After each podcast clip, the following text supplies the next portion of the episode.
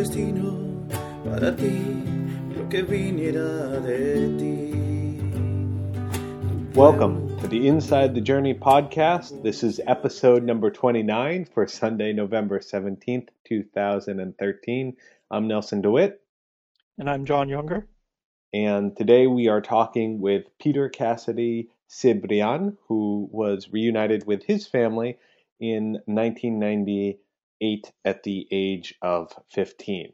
Before we get into that interview, we just wanted to mention something that's uh, been in the news that directly relates to all the work that we're doing here with the with the project. And uh, John, do you want to tell us what happened in El Salvador? Sure. So we record these intros a little separate from the actual interviews, and uh, in the meantime, Pro Búsqueda, the organization that found Nelson and hundreds of other children that went missing in the war, was basically ransacked and uh, at gunpoint at four in the morning on Thursday, the the 14th, the 13th or 14th, and a lot of records were destroyed, and uh, people were tied up and and thought they might die, and it seemed like a very professional campaign designed to terrorize them and also to hinder their work. So it was really upsetting. I'm not sure that they will metaphorically fight back very hard, but we just want to wish them well, and uh, and hopefully we can address it, it and help people understand it better in a future podcast when when we've had more time to understand what happened. Yeah, I, I think it's. I was saying to John before the show, I think our strength is really in taking a step back and really digging into issues instead of uh, breaking the news, so to speak. So we are definitely going to come back to this. We wanted to let you know that it happened. We put a link in the show notes, so please go, you know, read about it, and and we'll come back to it at a future date. Okay. Again, this week we're interviewing uh, Peter Cassidy Sibrian, and it's really a, a privilege to get to do it. And I learned a lot about Peter's story that I didn't know in this interview, and it was really really great. It'll it'll come out in two parts this week and next, and I know Nelson, you really responded to it. All right, let's get into it. Today we are with Peter Cassidy Sibrian, who is another disappeared child and uh, someone who was reunited around the same time that I was. And uh, we just wanted to say welcome to the show. Thank you very much for having me. I appreciate it. And today we're going to be talking a little bit about your story and what uh, you know some of your experiences, and then what are the challenges of keeping connected back to this uh, this other life or this other world that you know we we've both experienced over the years. Okay. So I think a great place to start is simply what what's your story? How uh, you know whatever you want to share about um, being separated from your family and then reuniting with them. I'm sure our audience would love to to get to know a little bit more about your your story. Okay. Well, my whole family was living in the Salvadoran refugee camp in Mesa Grande, Honduras. Oh, my story is interesting because my mother in 82, I was born November of 82. Mm-hmm. My father um, from Honduras was married at the time, and he never told my mother this. Never told So your her. father is Honduran? He's Honduran. Okay. He was married, and he was the head plumber maintenance guy at the refugee camp after I was born, his wife came to the refugee camp being like, I want to raise Ernesto, because that was my name, as my own. My mother got very scared. She was a poor Salvadoran woman living in a refugee camp. My father's side of the family had money. So her and my grandfather fled the refugee camp with my sister and walked for about a month back to the northern part of El Salvador. She then stayed there. She was working in a bakery. And I don't know the whole story, but my, my mother and me and my sister were part of a massacre up in the northern part of El Salvador called the Gualsinga River Massacre.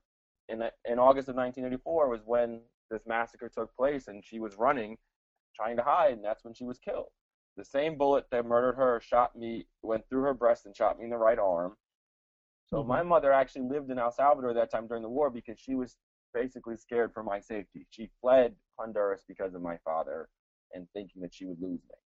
Um, after that, I was actually separated from my family. My sister was returned to the Red Cross, and I was taken and kidnapped from my family, and put into different different places, and later finally ended up in an orphanage in Santa Tecla, El Salvador, called Alberto de Garola, where I was later adopted by my American family or American mother, Kathleen Cassidy. Um, I grew up most of my life, I'd say from the age of four or five, you know, until I was 15 years old, knowing that I was from El Salvador. I got shot in my arm because I had a huge bullet wound in my right arm, but not knowing much more of my story, it was still very much hidden from me. Um, in 1997, my my mother's best friend from college, her husband, was the Peace Corps director in El Salvador, and they heard of Pro Búsqueda and they started sending over some of my stuff to them, and then it wasn't until 1998 when I guess all the records started matching up, and I got a call from Ralph Sprenkels from Pro saying, "We found your family. They're living in the northern part of um, El Salvador in the Chalatenango province area in a place called Guarjila." So I would say March of 1998 was the first time I flew down there to meet my family, and it was an interesting experience. And I would spend the next, I don't know, 15, 16 years of my life going down there and building a relationship with them. And they changed my life in a lot of ways. I was very lucky because I was found at a young age where I was kind of naive. I was young, 15, 16 years old. I didn't overthink things. Where if I was a, an adult now, if I was reunited with them, I'd kind of overthink things a little bit more. So I take that as a blessing, but that's kind of the condensed version of my story. Yeah, it's it's interesting that you say that because I've said the same thing to other people that uh, you know, being 16, you were young enough to enjoy it and old enough to understand what was going on. Yeah, like I, I would say I had a lot of emotions when I was younger and I was reunited with my family, especially like trying to track down my father's side of the family that I did later, trying to understand my whole story, as well as the fact that I was sitting there and Spanish was my first language. But when I came to the United, when I was adopted into the United States, my family I was adopted into an Irish Italian family. Peter, can I ask how, how old you were when you were separated? When I was separated, I was yes. two. Uh, Okay. Uh, my mother was murdered in 1984, August 4th of 84, and I wasn't adopted until what 85 in November of 85. So, you know, I was almost three or four years old when I was adopted. So, I was around the age. Okay, and and you were adopted. Was it New Jersey or Delaware where you grew up? New Jersey, yeah, Okay. Princeton. Okay. Yeah. My mother was a social worker out of Trenton. She worked out of Trenton, you know, when I was little, but we lived in Princeton, and I grew up in Princeton. Okay. You went to college in Delaware. That's why I'm thinking. Yeah, I went to the University of Delaware. Yeah, as a history major. Got it. Oh, me but I don't want to be a history professor. I think for me, growing up, it was just something where you're right. You you're very much at that stage where you understand a lot of it, and I, for me, I think a lot of my emotions and my understanding of it didn't affect me till later on. I would say once I found my father and I kind of completed my journey, because I met my family in '98. I didn't meet my father until 2006. So I think I would say a couple years after that, when I finally was able to put my story, my I guess my legacy and where I come from, and have a full understanding of everything, I think that's when a lot more of the emotions for me started to come into play, and I started really understanding everything. Because before then, a lot of it was just hearing different family member stories of what happened, how I was separated, my grandmother's side, and this side, and it wasn't for me until I got to hear my father's side and how he kind of confirmed a lot of the things my grandmother told me that's when I started really having to deal with the emotions of everything. Yeah, it, it can be difficult to, I think, understand the entirety of everything that happened. And, you know, I, I had a similar experience where at first you meet your family and then you're just trying to get to know them. And it's only for a couple, you know, it takes a couple years before you're like, whoa, what happened? You know, when you start to understand everything that was going on in the country at the time. And, and that's one thing I've talked with John a lot about in terms of our film is just how do you tell that that story and bring in some of the history because we didn't learn it at first, right? We weren't going into it knowing this this backstory of El Salvador. Oh, I think for me that the thing I was very lucky about was at the at the age at the age of 16, I met a guy down in Guarjila named um, John Giuliano, who was very close with me, and he was somebody who really knew the history of El Salvador and had a lot of colleges come down there, and he taught them about the history of El Salvador. So at a, young age, I really got to learn from him because he was down there in the 80s during the war. I learned from Father Cortina by asking him questions, and what Father Cortina, his his his house was in Guarjila. So every time I'd fly home to see my family, he would be the one that would take me to Guarjila, and you know, from the pick me up at the airport and take me up there. So he taught me a lot. But for me, it was something where I learned a lot of that young, and I and understood the history. But as far as like my son was born in 2003, and that was when I started really wanting to know my complete story. Before then, it was I got to grow up with my cousins. I got to spend time with my cousins who were around my age. I had a lot of younger cousins that were born after the war that I got to spend time with, and I really got to be a kid in Guarjila, and that's something that I, those memories I'll cherish for the rest of my life. But after my son was born, was when I really started wanting to know the rest of my story. When I really started bugging my grandmother who my father was, how I can get to meet him and stuff like that. And I wanted the complete story. And that's when I started realizing like I want I had to start dealing with some of these feelings because I was a young father, I was 20 years old, and I couldn't comprehend in my own head how I could ever leave my kid or how I could ever not be there for my son. So the fact that I had this missing father who never went to find me, never didn't know anything about, that's what kind of drove me to get the complete understanding of what my whole story was about and kind of you know try to put a grips on all the emotions I felt over the years and try to kind of close my story off in a way. This might be a difficult question to kind of put in, you know, put put an answer into words, but how do you think things changed? Like, not necessarily, you know, you're finding out more about your father's story, and how did that affect you? You know, what was the change in in mindset or your feelings or whatever that came from going down this path and learning what your family had been through? I think it was hard because I was somebody when I had my son, me and his mother weren't married, and it was something where I had to I understood at an early age that there's always two sides to the story. So even though that I loved my grandmother dearly and she was the most important woman in my life, it was something that she did not like my father's side of the family. So I always had to step back and be like, well, you know, I have a son now, and his mother's side of the family might not like me that much. So I really can't judge him until I get to meet him. And then once I got to meet him, it was a different story, and I really started to learn a lot more that, you know, about who he was, some of the characteristics that I got from him, and I think that was the hardest thing for me to start having to like you know really come to grips with understanding your story, understanding who you are as a person, where you get your character traits from. And I think for me, my mother was murdered when I was two, so I never got to really spend any time with her. So I never got to pick up on her side and what she was like and get to really get to know her. So I think that was the hardest thing for me is really kind of wrapping my head around who I really am, where I really come from, and dealing with it in a way that I just wasn't how to put it.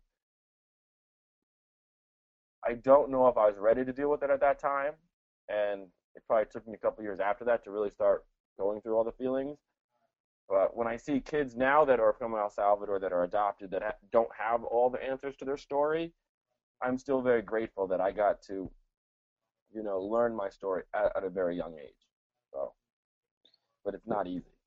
Well, it, I, you know, I, I feel like it takes a while just for you to to get old enough, you know, and, and become mature enough to to tackle those issues. And and just like you, it took me, you know, until my mid early twenties to really start to deal with that, you know, the emotional side of everything that happened. Because, you know, you hear the story and then you start to experience it, and then you kind of have this I don't want to say a backlash, but this sort of emotional kind of you know reawakening or something like that.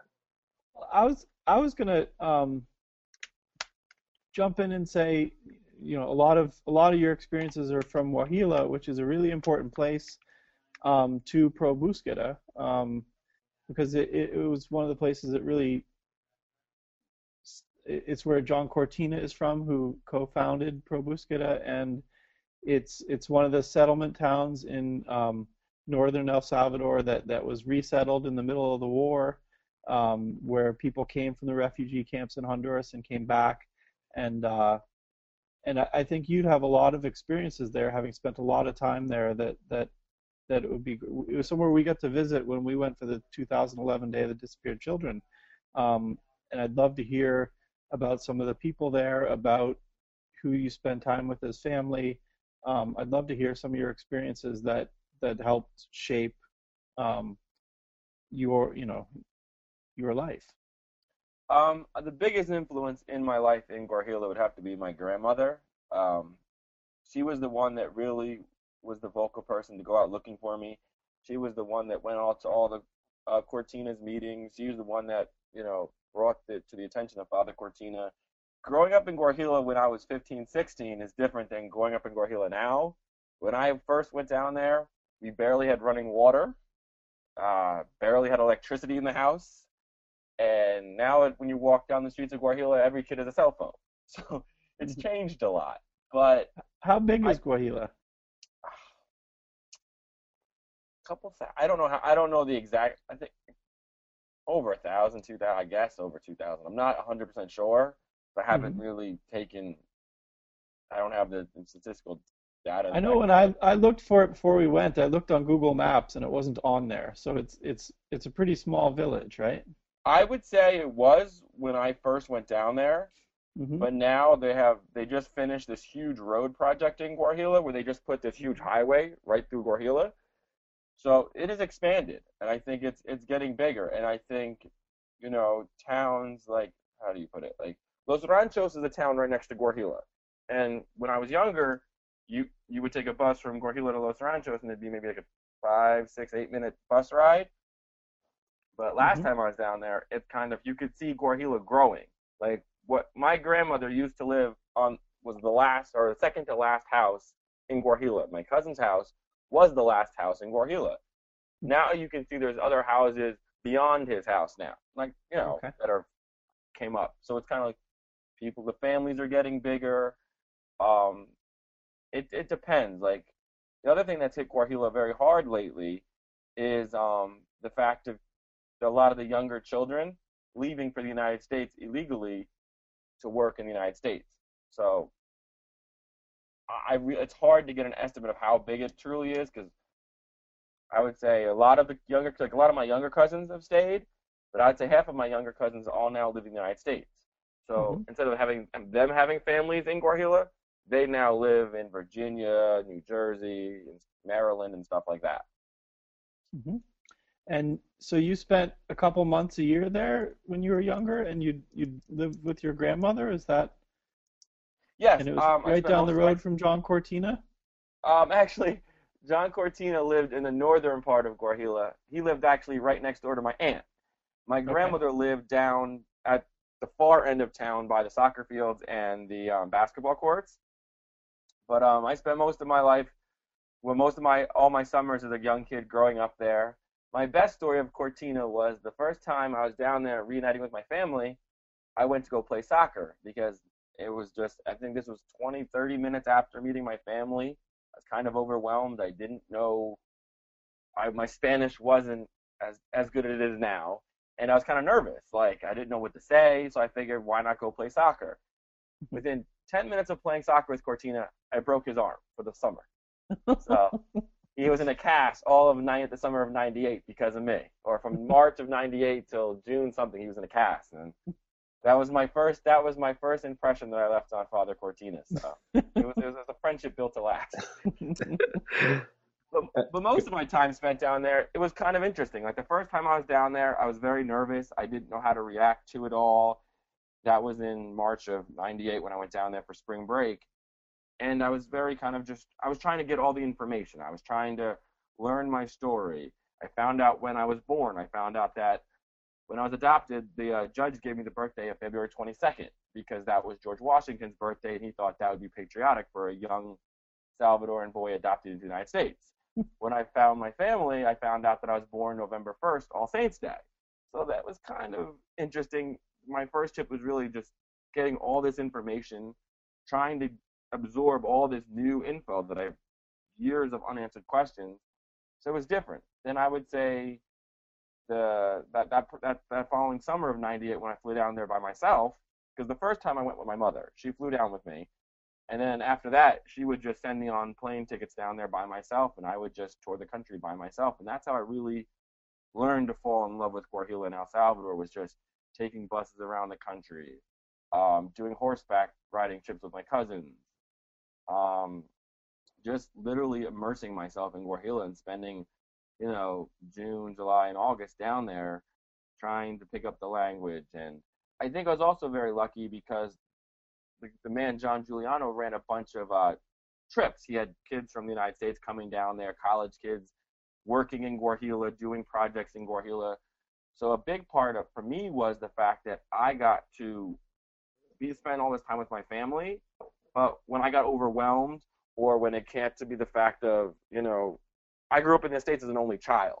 So then be immersed in a family where you have 30, 40 first cousins always around you, you know, it gets overwhelming. So the fact that I was able to go spend time with Giuliano and the Tamarindo Foundation and the college kids that came down there, I got to speak English again. I got to kind of like, you know, not feel like I was so under the microscope of all my other family stuff and get away from it and then go back. And that was a big reason why I would go down there so much. I also, my caseworker, Pilar Zamora, I struck up a really good friendship with her husband, Jose. I would go to El Salvador and I would spend time with them in San Salvador, where I'd go to Guarjila for a week. Then maybe on the weekends I'd come down there and spend time with them in the city, go to a movie, go out to eat, and then go back up to Guarjila the following Monday.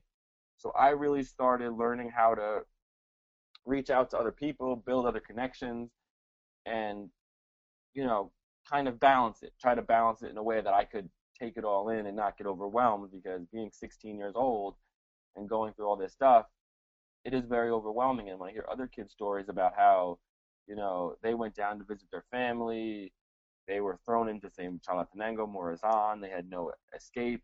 They got very overwhelmed. A lot of them left. They didn't come back. So I could, I, I could understand that.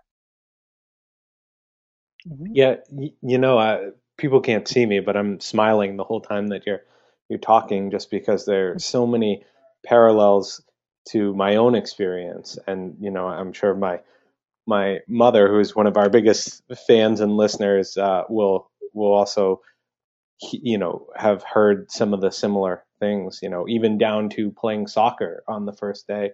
I'm pretty sure that that's what uh, we did when we were first meeting because as you said you know you don't speak the language and it's hard to connect with people. So what do you do? You you find a soccer field and you kick the ball around.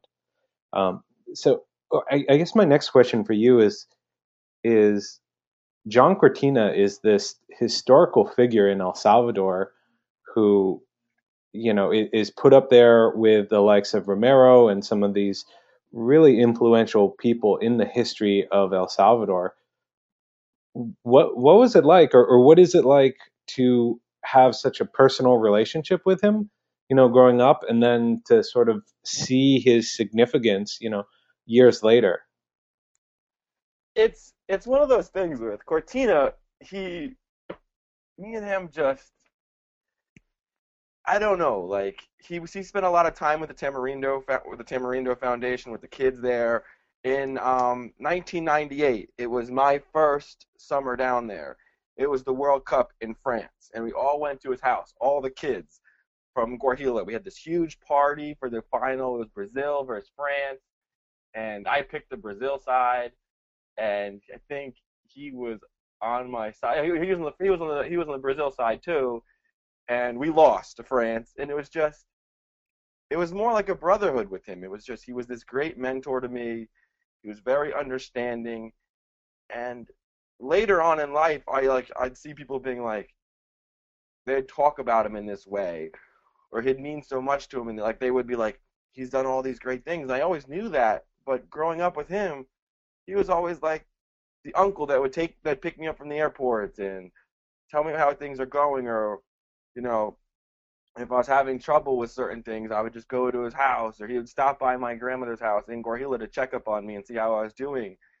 It was just that very close relationship that I would say it wasn't till years later, and it wasn't, I would say, till close to when he was about to die. Like, I would say 2005 is when I interviewed him. And it wasn't until really 2005 when I started really understanding how lucky I was to have grown up with this man, how lucky I was to have him as such an influential part of my life. Because for so many years, it's like I would kind of the best way I could like similarities like if your father is I don't know. And I'm going to say this very weirdly, but if your father was Nelson Mandela or your uncle was Nelson Mandela, or your uncle was a very famous person, you might not think of him in that way. You'd think of him as that's my uncle. That's the guy that always would take care. You wouldn't think of him in that larger than life way till much later. And I think that's what happened with me. Growing up, I didn't think of all that stuff. When I spent a lot of time in El Salvador early on, I wasn't at Pro as, as much. I wasn't seeing him do the work with Pro. I was mostly in Guarjila. So it wasn't until later when I really wanted to start being more proactive with Pro that I really start seeing his impact on things. So I just, he was a very humbling guy. But I think the best thing that I would love about Cortina was his stubbornness. He was a very stubborn man because he was um he was having trouble. They were telling me that we had a conversation once where he was telling me that they were going to have to cut off his leg if he didn't stop smoking. And he told the doctors to cut off his leg because he didn't want to stop smoking. it was just this stubbornness about him. And then, like, he was just. And when we would we'd go out with Father Don Dahl, who was one of his other Jesuit friends, the I, I grew up around a lot of these Jesuits that come see him, and we'd go out to dinner, we'd go to drink, and the Jesuits could drink. That's the one thing I learned from them. Is Cortina could drink, and it was just something where he was just this happy man, very humble. Like every time he'd come to my grandmother's house, she'd always offer him like chickens and livestock to just as a thank you because like she, he meant so much to them. And it was always funny to me because he would never take it. He was like, "You make me dinner with this chicken, and we'll all eat together." And it was just this very humble mentality, and it's something where I'm very grateful because a lot of times in my own personal life, when there's something goes on or there's there's an issue I have, and it's sometimes when someone does something to you, I kind of try to look back on him and think of, well, how would he handle things, or what has he taught me over life? And I would honestly say him and my grandmother are the two most humble people I've ever had the chance to meet, and I was very lucky to grow up that way. And I will, I will always see Cortina as this that uncle that you know that very kind of like warm uncle figure that would pick me up from the airports and take me places not as much of the activist for pro Búsqueda because I, I always got to see him in a different way and i'm very lucky for that. All right and that's all we have time for this week. Please join in next week for the second half of our interview with peter. Thanks so much from john and nelson tune all in right. next week. Bye-bye. Bye